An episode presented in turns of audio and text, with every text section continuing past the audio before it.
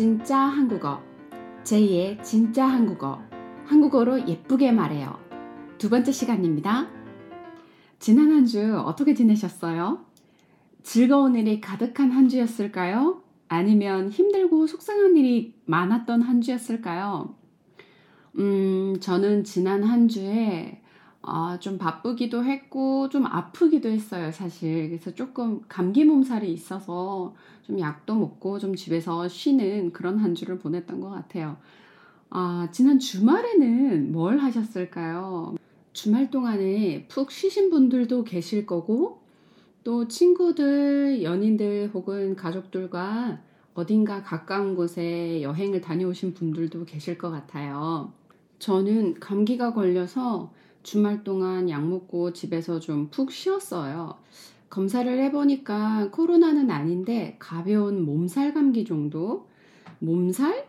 이게 뭐냐면 어, 사람마다 조금씩 어, 증상이 좀 다르고 조금 다른 부분이 조금 더 예민하고 아프다고 느낄 수는 있겠지만 대체적으로 어딘가 확연히 병명이 있는 건 아니고 대체적으로 컨디션이 좀 안 좋아서 몸이 무겁게 느껴지거나 몸이 으슬으슬 춥다고 느껴져서 자꾸 따뜻한 침대 속에 들어가 있고 싶고 머리도 몽롱하니 뭔가 반쯤 졸린 상태. 그런 상태를 한국에서는 나 몸살, 몸살 기운이 있어. 몸살기가 있어. 나 몸살인가 봐. 이런 표현들을 합니다.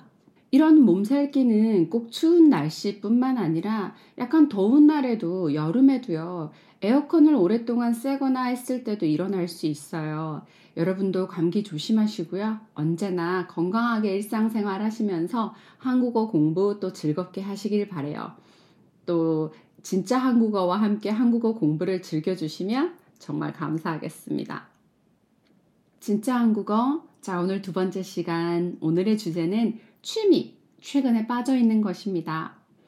한국인들은 뭔가 취미라고 하면 뭐랄까 약간 전문적으로 파고들어서 정말 전문가의 경지까지 이르시는 분들이 많은 것 같아요. 제 주변을 봐도. 뭐, 한국어로 소위 장비빨이라고 하는 굉장히 고급 장비, 전문가들이 사용하는 장비를 구매하고 취미를 굉장히 깊 게 공부하고 배우시는 분들도 많은 것 같아요. 여러분들은 어떠신가요? 시간 날 때 킬링타임용, 뭐, 가벼운 취미부터 마치 전문가처럼 꽤나 깊이 오랜 시간 동안 파고들고 연구하고 꾸준히 하고 있는 취미까지. 어떠실까요? 저는 보통 시간이 날 때 책 읽기, 그 다음에 그림 그리기 이런 것들을 많이 좋아해요. 음, 운동을 잘 하진 못하지만 운동을 하는 것도 즐겨 합니다. 특히 수영 너무너무 좋아하고요. 먼저 그럼 책 읽기에 대해서 조금 이야기를 해볼게요. 책 읽기를 할 때 저는 좋은 문장이 있으면 필사라는 작업을 해요. 필사란 쓰여져 있는 글을 자신의 노트에 그대로 똑같이 따라 적는 걸 의미해요. 여러분들도 한국어 공부하실 때 어, 외우고 싶은 문장이나 이런 게 있으면 따라 적잖아요. 그래서 저도 필사라는 작업을 합니다. 그렇게 적으면 뭐랄까 글의 의미가 보다 더 깊게 이해되고 또 좀 더 작가의 생각에 가깝게 다가간다고 느끼는 것 같아요. 그래서 책을 읽다가 마음에 그저, 마음에 드는 구절이 있으면 받아 적고 어, 노트 필기를 하기도 하고요. 또 때로는 책 안에다가 그 제가 마음에 드는 문구 옆에다가 근처에 빈 공간이 있으면 그 빈 여백의 공간에다가 그 책 보면 책이 그 종이 끝까지 글자가 나와 있는 게 아니잖아요. 책마다 사이즈마다 조금씩 다르지만 그래도 이렇게 보면 한 1cm 정도의 여백이 있으니까 그 여백의 공간에다가 어, 저의 생각, 아, 작가는 이 부분을 이렇게 표현했는데 내 생각은 어떻다, 이런 것들을 좀 적어 놓기도 하고, 그런데 그렇게 적어 놓은 책을 몇 년 뒤에 다시 읽으면 때로는 제 생각이 바뀌었기도 하더라고요. 그래서 뭔가 제, 저와 작가와 과거의 나와 현재의 내가 같이 책을 읽어 내려가면서 같이 이야기하는 기분이 들어서 그렇게 필기하는 걸 좋아합니다. 최근에 책을 한 권 읽다가 마음에 드는 구절이 있어서 받아 적어 놓은 글이 있어요. 전체적인 단락은 아니고 굉장히 짧은 구문인데 여러분께 읽어 드릴게요. 짧은 표현인데 굉장히 간결하고 또 제 마음에 와닿는다고 생각한 문장이에요. 서로를 오해하지 않는 사람들이 모인 곳. 타인을 오해하지 않는 사람이 되기. 누군가의 눈물에 대해 피식대는 사람이 되지 않기. 요 짧은 문장이었는데요. 당연한 이야기 같지만 요즘 들어 인터넷 소셜 미디어가 보장해주는 익명성?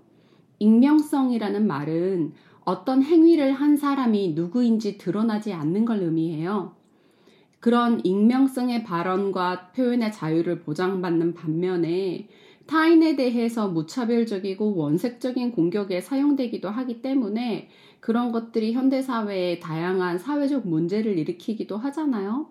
이런 것들에 우리 자신도 모르게 점점 좀, 좀 젖어든다고 해야 되나? 익명성이 보장해주는 뭐 자유, 발언과 표현의 자유, 이런 것들은 굉장히 어, 필요하고 중요한 부분이라고 생각해요. 하지만 또 좀 전에도 말했듯이 이것이 타인을 오해하고 타인을 내, 맘대로 해석하고 또 그에 대한 공격을 퍼붓는데 사용이 된다면 조금 너무 슬픈 사회가 될 것 같아요. 그래서 또 제 자신도 아, 그런데 젖어들지 않도록 조심해야 되겠다라고 생각해 보게 만드는 그런 문구였던 것 같아요. 특히나 타인을 오해하지 않는 사람이 되기. 그렇죠. 그래서 오해하지 않는 사람이 되기. 당연하지만 쉽지만은 않은 것 같아요. 우리는 누구나 자기중심적으로 생각을 하니까요. 그쵸? 자, 그리고 두 번째 취미는 저는 그림 그리기를 좋아해요. 잘하진 못하지만 좋아합니다. 최근엔 좀 소묘에 많이 빠졌어요. 원래는 색을 좋아해서 수채화나 유화를 많이 그렸어요. 그런데 최근에는 소묘에 관심이 생겨서 소묘를 좀 많이 하고 소묘에 시간을 많이 쓰는 것 같아요. 그 스케치북에 연필이 슥슥슥 지나가면서 나는 소리가 뭐랄까 좀 안정 마음을 안정시키기도 하고 어 때로는 살다 보면 스트레스를 받거나 뭔가 굉장히 정신적으로 피곤한 일이 있는데 그 연필 소리와 함께 작, 색이 덧대어져서 색이 더 칠해져서 그림이 완성되어 갈 때 저도 모르게 막 그 그림 안에 막 빠져드는 것 같아요. 그 그림을 그리는 작업에. 그러다 보면 어느새 스트레스가 좀 해소되는 그런 느낌도 있어서 소묘를 좋아합니다. 현대인들에게 있어서 세 가지 취미가 반드시 있어야 한대요. 그런데 여기서 반드시 있어야 된다라고 말하는 이유는 건강한 정신을 유지하기 위해서 또 건강한 신체를 유지하기 위해서 이 세 가지 취미가 반드시 있어야 된대요. 오늘은 이 세 가지를 여러분들께 소개시켜 드릴게요. 여러분들도 잘 들어보시고, 어, 나는 이 세 가지 취미가 다 있나? 어, 나는 여기서 두 가지 있는데 하나를 더 가져볼까? 이런 것들을 조금 한번 생각해 보면 좋을 것 같아요. 첫 번째. 첫 번째 반드시 가져야 되는 취미는 내 심장이 마구 쿵쾅쿵쾅 뛰고 호흡이 가빠질 수 있는 특히 신체를 사용하는 취미래요. 운동이겠죠? 뭐 꼭 어딘가 가서 무언가를 배운다라는 것뿐만 아니라 가벼운 조깅이라든지 여러 가지 내 주변 상황을 이용해서 호흡이 가쁠 정도로 숨이 헉헉거리고 찰 정도로 운동을 하는 건 굉장히 중요하대요. 운동을 하게 되면 체력이 좋아지니까 아무래도 마음의 여유는 체력에서 나오는 것도 있겠죠. 저는 만약에 누군가가 어 그럼 제이는 자주 하는 운동이 있어? 취미처럼 하는 운동이 있어? 라고 얘기를 한다면 저는 단연코 수영이에요. 최근에 다른 운동들을 좀 배우기도 시작했지만 무엇보다도 수영이 제일 좋은 것 같아요, 저는. 어쩌면 제 인생에 있어서 음, 내가 삶을 대하는 태도, 방향성 이런 것들을 바꿔준 운동이라고도 저는 감히 말을 할 수가 있어요. 사실은 물을 너무너무 무서워해서 수영은 내 평생 할 일이 없을 거라고 생각을 했는데 저희 엄마가 수영을 너무 좋아하시거든요. 그래서 엄마의 추천에 의해서 반 강요에 의해서 시작을 했는데 지금은 제가 더 너무너무 좋아하고 수영을 하면서 좋아지게 된 건 조금 더 성격이 적극적으로 변했다? 예전에는 뭔가 해보고 싶은 게 있으면 겁이 많아서 아 이건 안 될지도 몰라 난 저런 걸 잘할 수 없어 라고 단정 지었는데 수영이 저에게 있어서 어떤 그런 하나의 틀을 깨준 것 같아요 그래서 할 수 없을 거라고 생각했는데 막상 해보니 생각보다 너무 잘하는 거예요. 제 자신이. 그래서 조금 자신감이 생겼어요. 그래서 이 팟캐스트도 사실은 아, 지금 이미 많은 팟캐스트들이 있고 내 이야기, 내 목소리를 들어주는 사람이 있을까? 두려웠지만 꾸준히 해보기로 도전해보기로 결정한 힘이 수영에 있지 않을까 생각해 봅니다.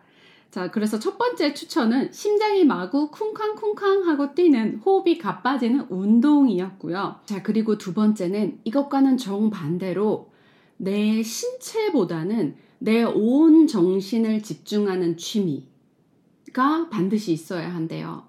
저에게는 제 온 정신을 집중하는 취미라고 하면 지금은 아까도 말씀드렸듯이 소묘, 연필 소묘를 주로 하고 있는데 그림을 그리는 동안 굉장히 집중이 그림에만 온전히 내가 그림을 그리는 것에만 집중을 하게 되고 그리고 뭔가 내가 사물이나 주변을 조금 더 좀더 다른 시각으로 조금 더 예민하게, 기민하게 관찰하는 것 같아요.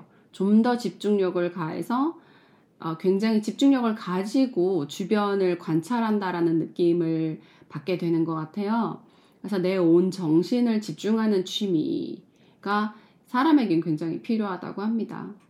자, 그래서 저는 요즘 소묘하고 있고요. 그리고 또 언어 공부가 어쩌면 여기에도 해당되는 것 같아요. 그 언어를, 그 새로운 언어를 공부할 때 지금 한국어를 공부해 주시는 분들, 그리고 지금 진짜 한국어를 듣고 계신 분들도 마찬가지시겠지만, 마찬가지시겠지만, 이게 혼자 녹음하는데도 떨려요. 그래서 자꾸 발음을 버벅거리게 됩니다. 점점 나아지는 제의가 되겠습니다. 아, 자, 다시 이야기가 되돌아가서, 네, 제 온 정신을 집중하는 취미에서 저는 외국어 공부도 여기에 포함이 된다고 생각해요. 그래서 지금 이 팟캐스트를 듣고 계신 분들은 이미 온 정신을 집중하는 취미가 생기신 거죠. 외국어 공부를 한다는 것은 그 언어의 뉘앙스도 이해해야 되고 내가 그 언어를 어떻게 사용할까에 대해서 굉장히 집중을 하게 되다 보니까 온 정신을 사용하는, 집중하는 취미인 것 같아요. 자, 그리고 마지막.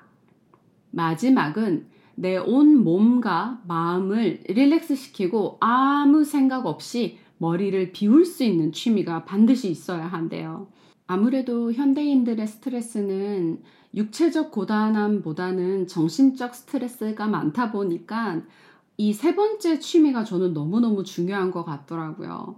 예를 들면 명상이라든지 꼭 명상이 아니어도 반신욕, 목욕하는 시간 빠르게 끝내는 샤워도 때때로는 힐링이 될 때가 있지만 샤워는 어떨 때는 일 같은 느낌도 있잖아요. 내가 이 샤워를 해치워야 하는 일 같은 느낌도 있는데 음, 좋아하는 음악도 들, 들으면서 내가 좋아하는 어, 버블도 넣고 반신욕 하면서 조금 하루의 긴장을 풀거나 그 주에 있었던 스트레스를 조금 완화시키는 그러한 취미들도 좋은 것 같아요.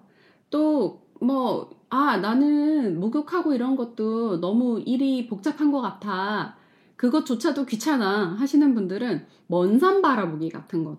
아무 생각하지 않고 가만히 있는 상태. 한국에서는 멍 때리기라 그래요. 멍 때리기, 멍 때리기. 음. 아무 생각 없이 멍하니 있는 상태인 거죠. 그것도 굉장히 정신 건강에 도움이 된대요. 단순히 건강뿐만 아니라 실제로 그렇게 멍 때리기를 몇 분씩 하게 되면 뇌가 훨씬 더 생산적이고 효율적으로 작동할 수 있다고 해요. 그래서 여러분들도 가끔씩 한 번씩 멍하니 아무 생각 없이 눈에 초점도 두지 말고 멍하니 있는 시간을 가져보시는 것도 좋을 것 같아요.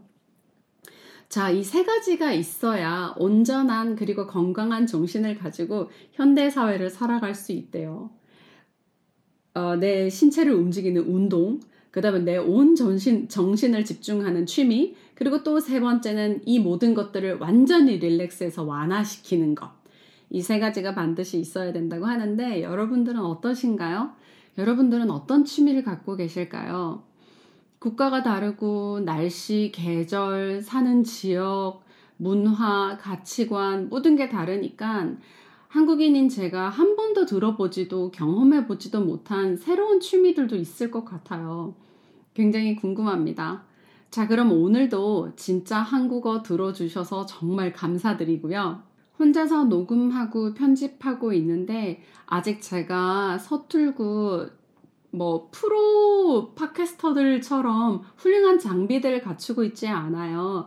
그래서 어쩌면 음질이나 녹음 상태가 여러분들이 들으시는 다른 프로 팟캐스터 분들보다는 조금 많이 미흡하고 서툴겠지만 점차 나아지고 발전하는 진짜 한국어를 만들어 가도록 꼭 약속드릴게요. 그러니까 꼭꼭꼭 저 진짜 한국어 꼭 subscribe 해주세요. 구독, 구독 해주세요.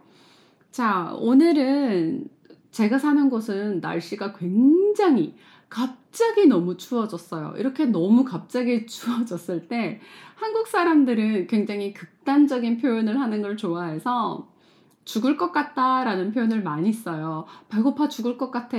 아, 나 좋아 죽을 것 같아. 긍정적인 표현을 굉장히 많이 씁니다. 그래서 오늘 사실 어, 커피를 한 잔 마시러 밖에 나갔었는데 너무 추워서 와, 추워 죽겠다. 이렇게 말을 한 적이 있거든요. 자, 여러분. 여러분들 오늘 하루도 건강하게 어, 또 좋은 하루, 남은 시간 좋은 하루 보내시고요. 그리고 저희 진짜 한국어 구독해주시면 너무너무 감사하겠습니다. 자, 그럼 안녕. 다음 주에 또 만나요.